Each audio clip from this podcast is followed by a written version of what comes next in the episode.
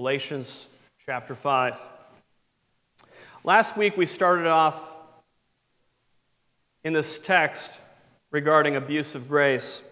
We talked about the fact that many in America have filed complaints regarding abuse in the home, in the schools, in the workplace. And as real as that is, what tends to be missed by many of us as believers is that we abuse God's grace. We abuse God's grace by doing things that God does not want. We abuse God's grace by adding to what He has not said. And both of those things are very dangerous. Last week we looked at the fact that Judaizers who really were opposed to Paul, they added things to the Word of God when it came to the Gentiles that came to saving faith. They told them that circumcision was necessary for salvation, which we know was not true. In fact, most of the things that we talked about last week were really dealing with the, the, the struggle that many have with legalism. And though we don't have circumcision, if you will, as the big point of debate in our church, we have our own forms of legalism, if you will. We talked about the fact that some people add this, these legalistic statements in their church and don't realize it. Uh, we've talked about the fact that many have said, hey, you know what? You must give to the church in order to be a real follower of Jesus. That's been preached throughout the centuries. It's not something that's new, it's been going on for quite some time. Uh, or that you have to attend a certain thing in order to definitely be a believer or a faithful follower of Jesus. We talked about the fact that there is proof that a person is not following with Christ, that they may not be one of his. But that is not the standard for which someone is saved. Okay?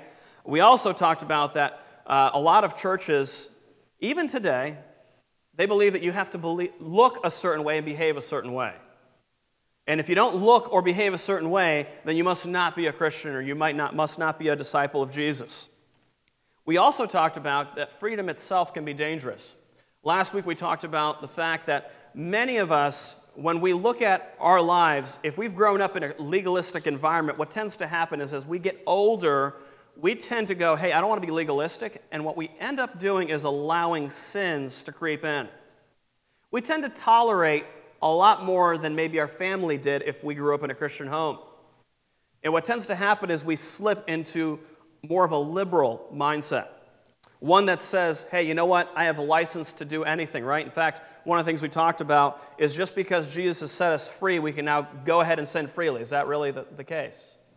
Absolutely not. We don't have that right. In fact, we, get, we came to the point where we are starting this morning in the third point, which is grace is divinely enabled. Grace is divinely enabled. We're going to read verses 5 through 6, 16 through 18, and 22 through 26 here in this text. Starting at verse number 5. For we, through the Spirit, eagerly wait for the hope of, resurre- of righteousness by faith. For in Christ Jesus, neither circumcision nor uncircumcision avails anything, but faith working through love. I say then, verse 16, walk in the Spirit, and you shall not fulfill the lust of the flesh.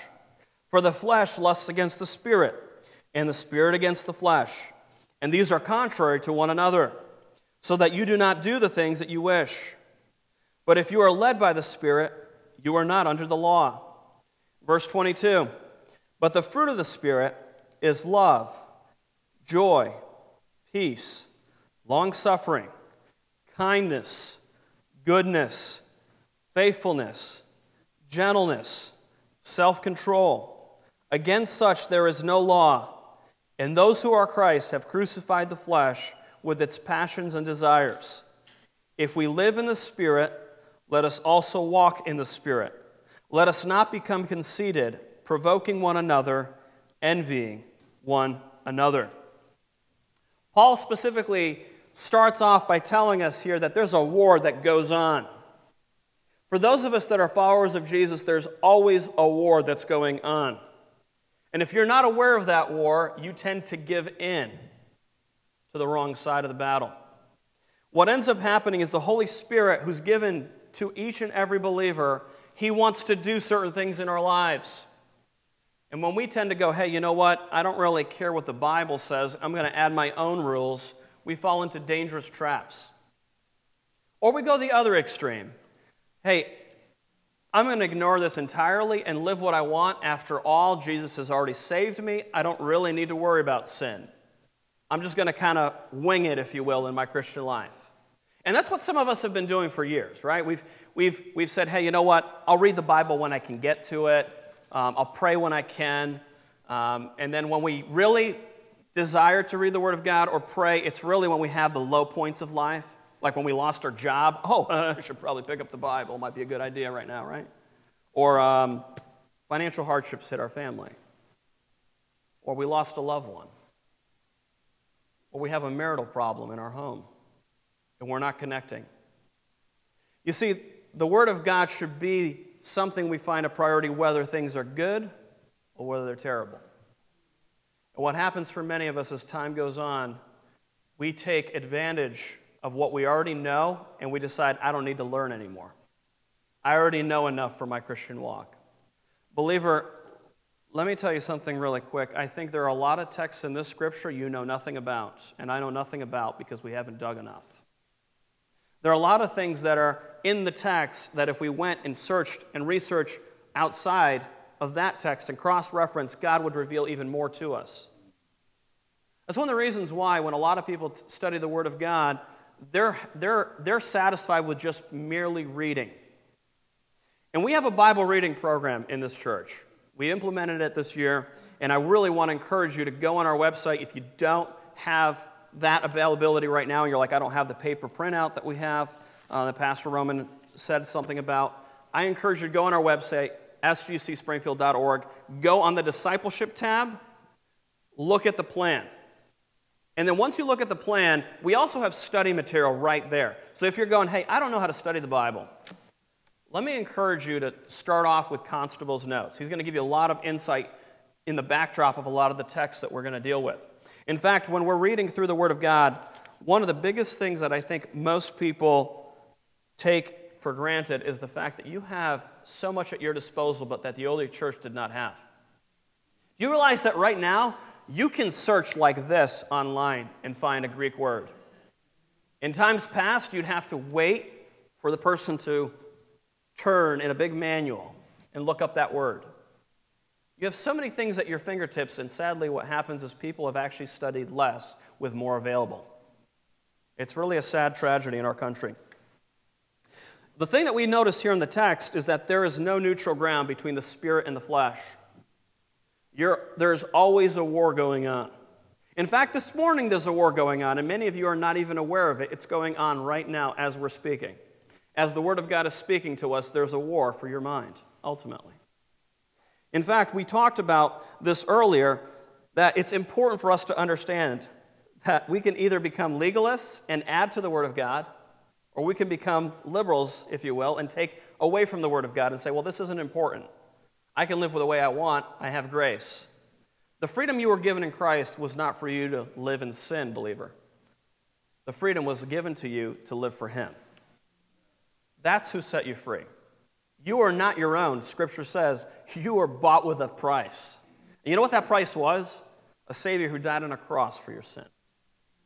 That's one of the reasons we talked about it last week. Why should we go back to sin, the very thing that Jesus rescued us from? Both legalism and license, antinomianism, do not understand the righteousness of God and what pleases Him. And they both define a relationship with God on their own terms. On their own terms. Paul here is saying that if the Holy Spirit has given you freedom in Christ, you should live in that freedom, but that freedom is to live for Christ, not for yourself. So, what are some of the things that the Holy Spirit produces in the lives of a disciple of Jesus Christ? Before we start some of these things, I want to kind of make a statement here. Christ, apart from the things that he's already showed to us, wants to reveal more and he uses the Holy Spirit, which uses the Word of God.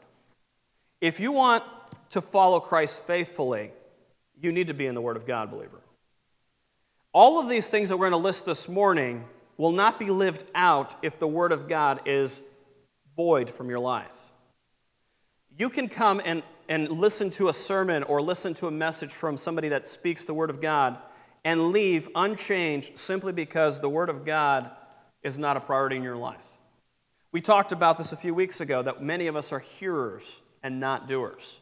We hear a lot of Scripture, we know a lot of Scripture, but it hasn't penetrated to where we're doing something with the Scripture we do know. By the way, the fruit of the Spirit is in singular form here. It's not fruits of the Spirit, it's fruit of the Spirit. It all comes in one package, and the Holy Spirit works all of those things in our lives. We're going to look at a few different categories, and I love the way Constable sets this up. So if you look at Constable's notes, you're going to see that a lot of the stuff I'm pulling, really, he did a better job on, and I'm going, hey, you know what? I'm not going to re- rework the wheel. I'm going to just go with the categories he put down. Obviously, I added some of the other things here in the other cross references we have, but the first thing is mental or Godward qualities in verse 22. The first one is love. Agape, self sacrificing affection for others unconditional love that comes from God Himself and it's not defined by man. We cross reference that. We go to 1 John 4 7 through 11, and it says this Beloved, let us love one another, for love is of God. And everyone who loves is born of God and knows God. He who does not love does not know God, for God is love. In this, the love of God was manifested toward us, that God sent his only begotten Son into the world that we might live through him. In this is love, not that we loved God, but that he loved us, and sent his Son to be the propitiation for our sins. Beloved, if God so loved us, we also ought to love one another. You see, you need to understand something about avoiding the reality of sin. If you're avoiding the reality of sin, then you don't understand the love that God had for you in dealing with your sin. God sent Jesus Christ because he loved you. And guess why he sent Jesus? Because you were a sinner that needed grace. So when we want to define love and we separate sin from that equation, we're not taking it the way God wants us to. In fact, God loves us as sinners. That is why we have Christ. Remember, Scripture says that in that we, while we were yet sinners, Christ died for us. He loved us enough to know you are in a state of sin, and the only way I can remedy, remedy this by showing my love for you is sending my son, Jesus Christ, on your behalf. So, love is an important function and feature of the Spirit. Another one is joy deep seated gladness or delight, regardless of circumstances. Is that you and me? Regardless of circumstances.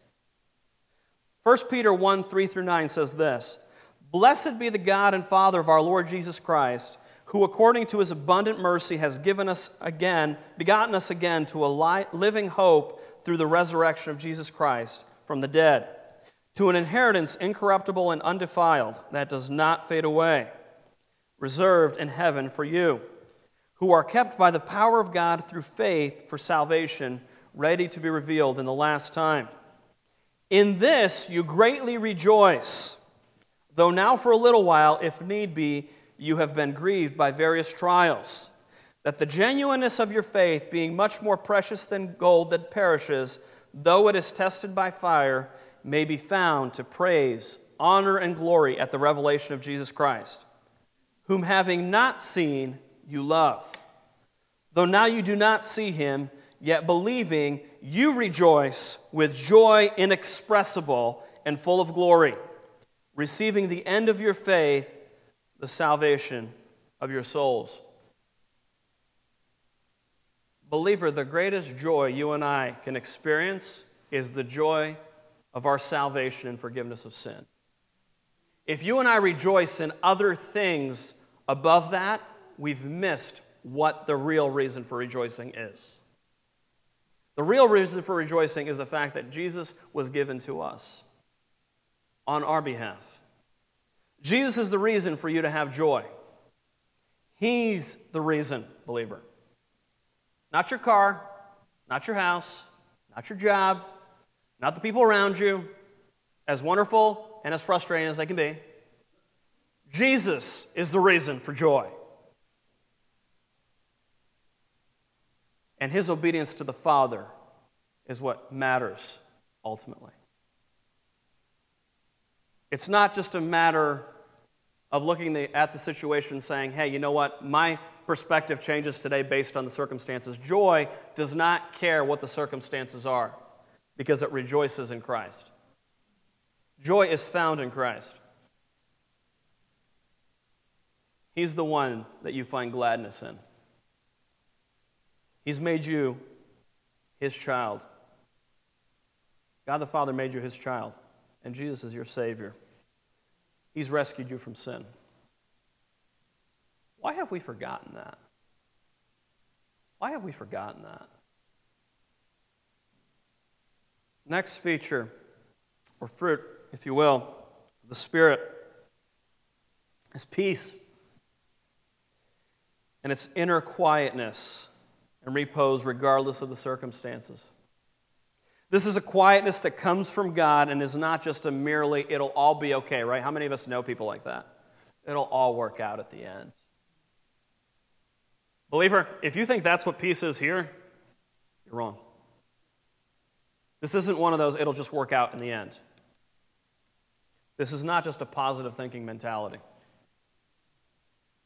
Philippians 4 6 says this Be anxious for nothing, but in everything, by prayer and supplication with thanksgiving, let your requests be made known unto God. And the peace of God, which surpasses all understanding, will guard your hearts and minds through Christ Jesus. You want to have that kind of peace? It doesn't come from just thinking more positively about your day. And yeah, a lot of Christians buy into that garbage. It's garbage. It's not biblical at all. I read this thing on Facebook. It encouraged me. I have peace now. It'll work out at the end. This peace surpasses all understanding. Why? Because it comes from the Holy Spirit. This peace that comes from the Holy Spirit comes from a quiet place where you find something that you've never experienced in your life. No one else can give you that when the Holy Spirit reminds us of all that Christ has done on our behalf. You know why you don't have to be anxious, as the text in Philippians says? Your sins are forgiven. You don't go, well, it's going to work out at the end, so that's why I'm not going to be concerned at all, and I have peace with that. If your peace is not found in the Holy Spirit, then it's not biblical peace. Every single one of us needs a quiet time with God. And you and I don't find that peace of God because we don't take the time to find it. You see, there are a lot of religions in this world that practice meditation. And what they do is they quietly focus on something. Believer, biblical meditation is quietly focusing on the Word of God. And if you want the peace of God, realize you have peace with God that gives you that ability because Jesus made that possible. Another feature, if you will, or fruit of the Spirit is interpersonal or outward qualities. Verse 22 long suffering. It's not a word used much by people today. Long suffering. That's a long suffering person. Most people won't say that. You're more familiar with the other word patience. Patience. Forbearance, even under provocation. Ephesians 4 1 through 3 says this I, therefore, the prisoner of the Lord, beseech you to walk worthy of the calling with which you were called, with all lowliness and gentleness, with long suffering, bearing with one another in love, endeavoring to keep the unity of the Spirit in the bond of peace. The idea here is patience. Although most of us probably don't want to talk about patience, right? It's the one where we try to avoid because we realize the, way, the moment we utter the, that word, it's almost like we're dooming ourselves. I just mentioned patience. Guess what God's going to work on? Listen, believer, I don't know why we don't apply that with the other words. If we mention love, don't you think God needs to work on love as well? If we mention hope, don't you think God wants us to work on that as well in life? I don't know why we're all so scared of patience. God has many things He's trying to work on in our lives. The problem is, is we want things instantly, right? We have instant coffee, fast food, live stream. But we know the best things in life many times are the things that it takes time to make and enjoy, like that fresh ground coffee, if you're a coffee person. Instant coffee doesn't cut it, man. That's blasphemy, right? That does not belong in the same sentence. You are not saved if you think that's good. But no. Grilled steak, right? Like, who wants something that's just like quickly at McDonald's? The live concert in person versus the live stream online that you watch, right? So it is with people. We want instant change, don't we? I mean, look at, look at how you approach everyone else, right? Like, you want them to change tomorrow. Honestly, today, like right now, after the sermon, I want them to change. Did you hear that sermon by Pastor Roman? Yeah, yeah, you need to do this. It takes time. God took time with you, right? He was long suffering towards you.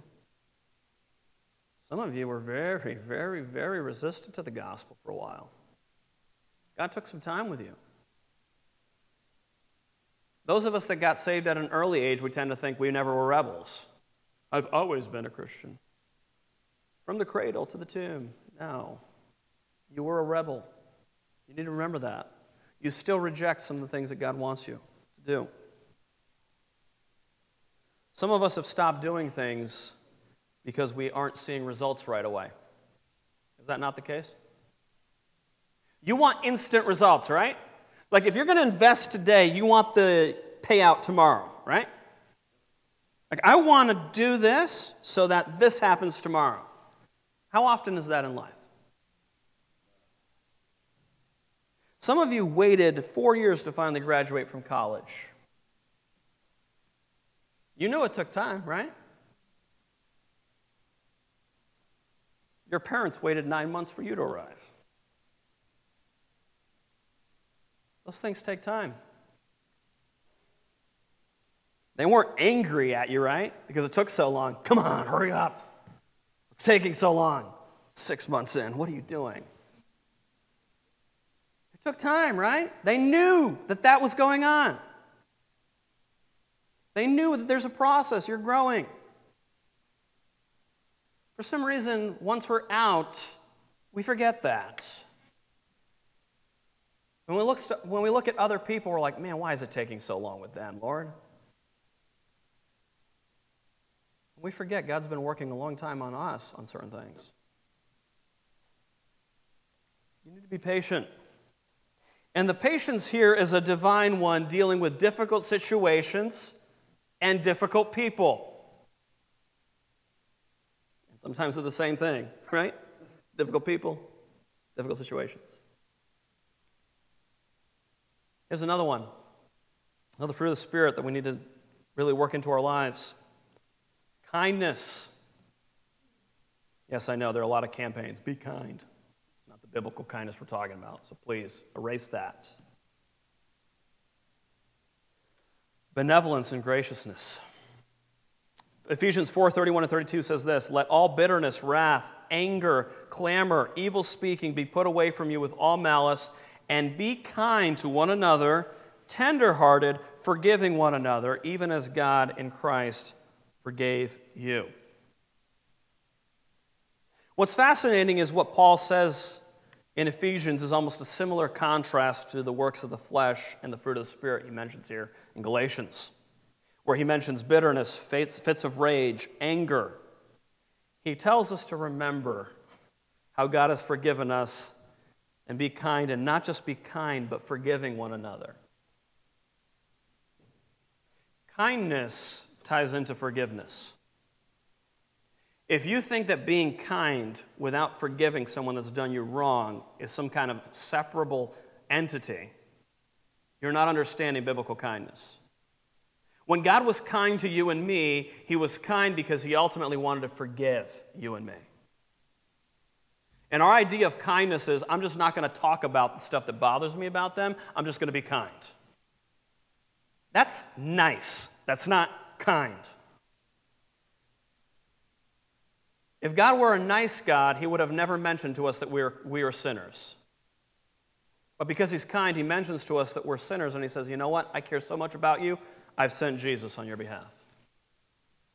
Believer, you need to understand there's a difference between what the Spirit does when it comes to kindness and what the world does with kindness.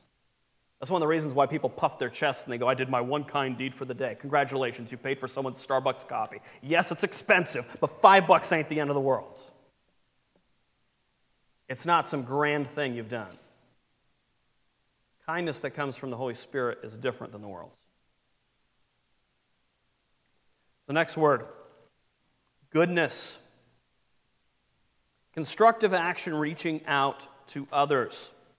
In fact, later on in Galatians chapter 6, verses 7 through 10, he says this Do not be deceived. God is not mocked. For whatever a man sows, that he also will reap. For he who sows to his flesh will of the flesh reap corruption. But he who sows to the Spirit will of the Spirit reap everlasting life. And let us not grow weary while doing good. For in due season we will reap if we do not lose heart. Therefore, as we have opportunity, check this out. Let us do good to all, especially to those who are of the household of faith. Uh, let me, let me repeat that one more time. As we have opportunity, let us do good to all, especially to those who are of the household of faith. One thing that God is not for, believer, is for you to go out there and want to love everybody else but those that are disciples of Jesus. One of the tragedies in America and American Christianity is people want to grow their churches by bringing people in and being nice and trying to somehow entertain them into coming and forgetting the disciple that's walking alongside with them in reaching others with the gospel. Believer, when Jesus makes this statement, don't take it lightly. They'll know that you're my disciples by the love you have one for another. If people want to be a part of the family of God, the family of God needs to love one another the way they ought to. And if the family of, love, of God does not love one another the way they ought to, there should be no shock that people don't want to be a part of the family of God. It shouldn't be like, I can't believe they don't want to join our church that might have all these things that we have against one, one another. That's why these things are so important, believer. Some of this seems so basic and simple, but these are at the core of why tension exists in the church in reaching the community. What you and I don't see is what God is fully aware of in our lives. You see, every single day you sow something, and you're going to reap in the future. You may reap next week, next month, next year, five years from now. And today, you're reaping certain things that you sowed years ago. And some of you are like, I don't know why I have all this crazy going on in my life. Well, do a little rewind in your mind and see what you've planted in the past. Why is my anxiety so high today? Well, I don't know. I racked up my credit card bill. That's a pretty simple one for a lot of us to evaluate, but for some reason we're like, I don't know why I'm still so stressed about money. Cut the card. Cut out the spending. Some of these are so basic that we're like over exaggerating it. I don't know why I have problems in my marriage. I don't know. I didn't read the Bible in the last year. That might help. I don't know why my kids are so disobedient. Well, I don't know. I didn't give them any consistency with discipline, did I? I don't know why people have problems with me. You come across as someone that's angry all the time? That might be a problem. Folks, there's a lot of things that we've done in our lives that we don't pay attention to because we're literally focused on everyone else. You see, some of us grew up scared of what God sees that is sinful. But what God also does see is the good that we've done in our lives. You see, most of us that grew up in certain types of churches, we always go, God is watching. And we're like terrified of that every day, right? Like, oh my goodness, God knows everything that's wicked and wrong in my life. And that's true. You know what God also notices? what you've done for others for His glory. You see, you have to have a right balance. If you get these out of balance in your life, you're going to be either terrified all the time or thinking God thinks you're the best thing since sliced bread.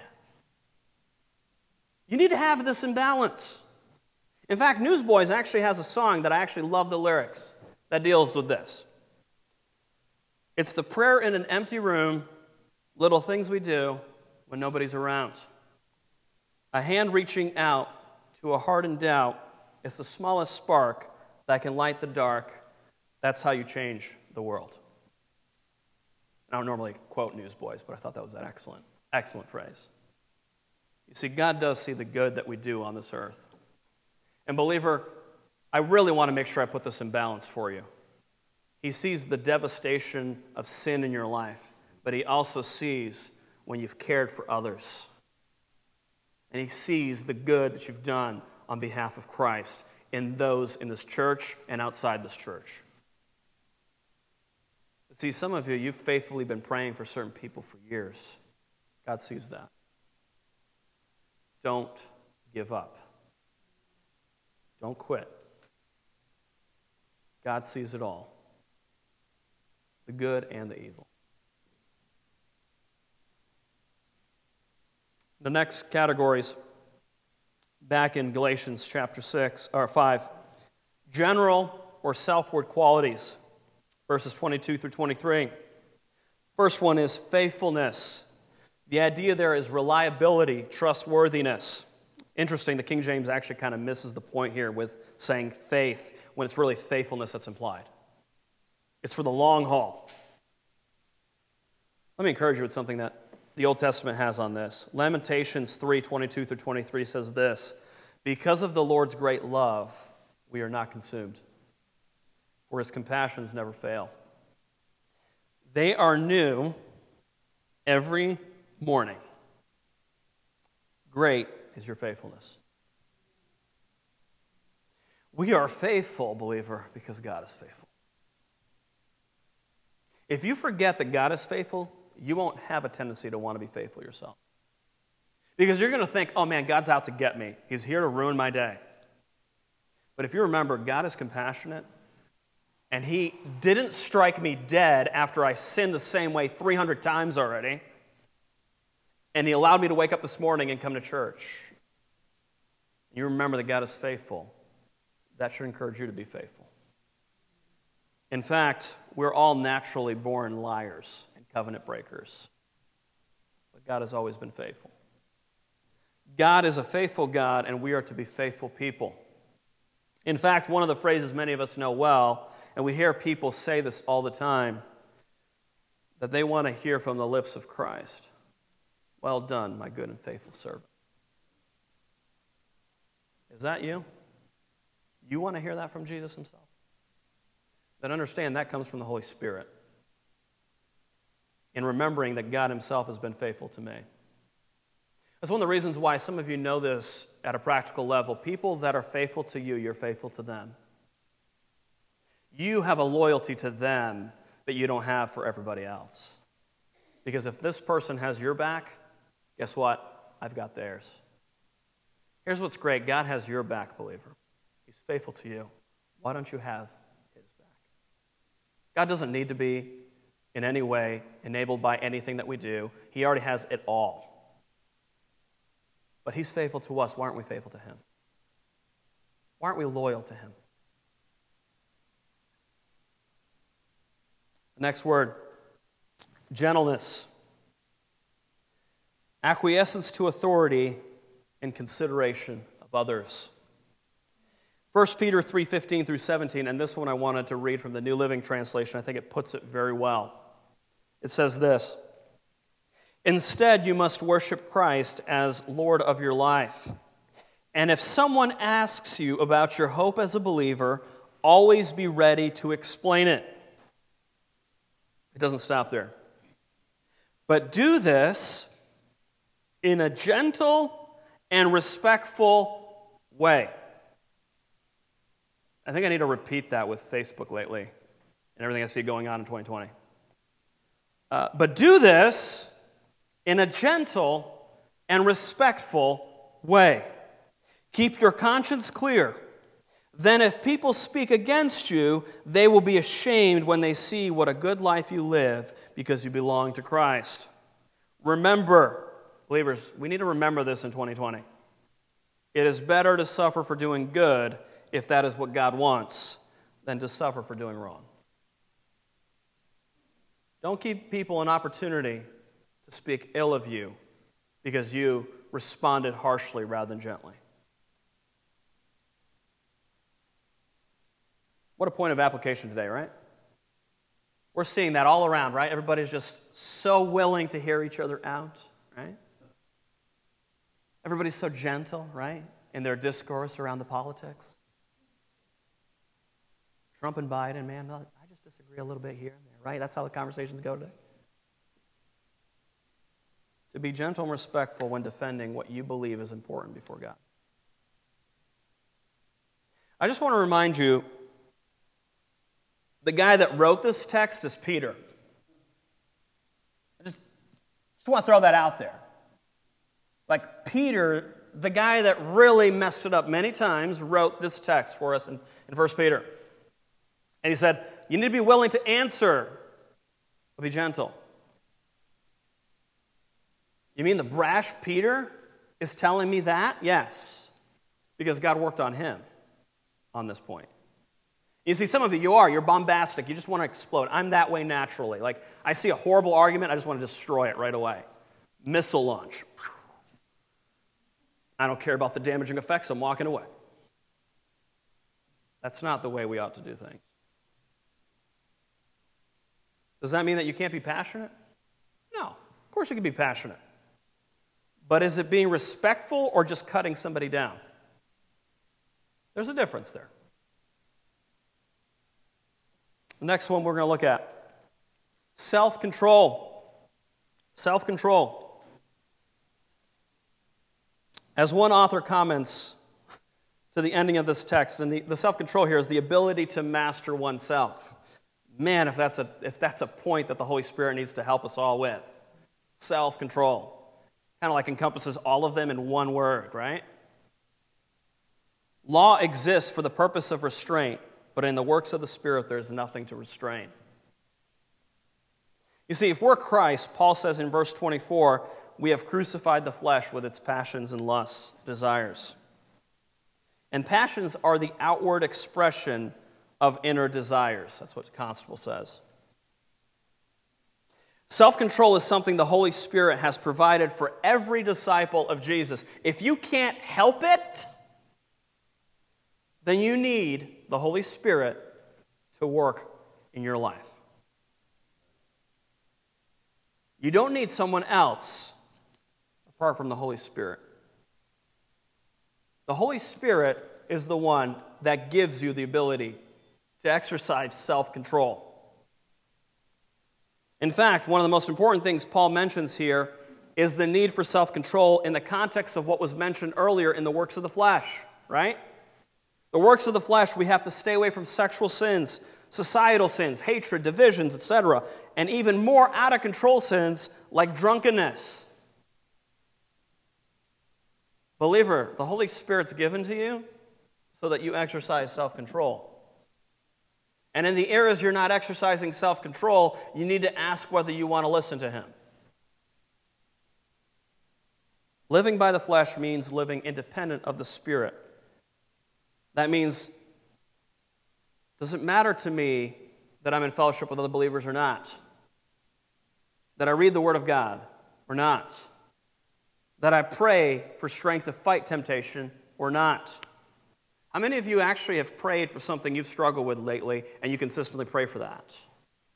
And I'm not talking the, the Lord, forgive me for this prayer, okay? Everybody has that, right? Lord, please forgive me, I blew it 5,000 times. Everybody prays those prayers. I'm talking the prayer to resist the temptation, the urge to do the thing that you know you've done. How often do we pray that prayer? Apart from the Spirit, you will give into your own opinion, and it will be manifest itself in two different ways. We've talked about this earlier. Adding to stuff Scripture already says, or taking away from what's already clearly revealed. We need to be careful. So, in conclusion, believer, one question. In light of last week and this week, are you abusing grace? Are you abusing grace? If you're someone that tends to feel like others don't live up to the standard, you want to be careful with that because you may be a legalist and not even realize you are. If you find yourself to be the only one that's right with God all the time and everyone else is wrong, you may be a legalist. If you're thinking of things that are standards that you want others to live by that you really can't prove from Scripture, you may be a legalist. Now, if you're someone that tends to live and let live, that's like your tendency, like, I don't tell anybody anything because I don't want anybody telling me. You might have a tendency to be more liberal or antinomian or like, I don't need the law, I don't need the Word of God confronting me. And you might have a tendency towards license and allowing yourself to do things God is absolutely against in the Word of God. Paul mentions here you're abusing grace by using your freedom as a reason to sin, because that's what Jesus freed you from to begin with. Now, you may be here and saying, hey, this sounds interesting. I've been around Christians. I've seen the legalist, I've seen the live and let live Christians, and, you know, man, they're all hypocrites. And let me, let me congratulate you for making the obvious statement. It's true. It's true. We're all hypocrites. Well, that's the reason we needed Christ. He's the only genuine thing out there. Jesus is the real thing. We're all frauds. And that's why we all need to trust Him for salvation. There's only one that's worthy of honor and glory because He paid for our sin on the cross, died and rose again the third day to prove that He has power over sin yeah, the very sin that we struggle with still today, and death. The thing that most people are afraid of but won't, won't want to admit. There's nothing that we can do to add to that or take away from that. It's all Him and it's all of grace. The Holy Spirit has already been given to all of us as disciples. All the tools that are necessary for us to live the Christian life are available freely to us. So, why are you and I not doing that? Why are we not doing the things that He's given us the ability to in His Word? Let's pray.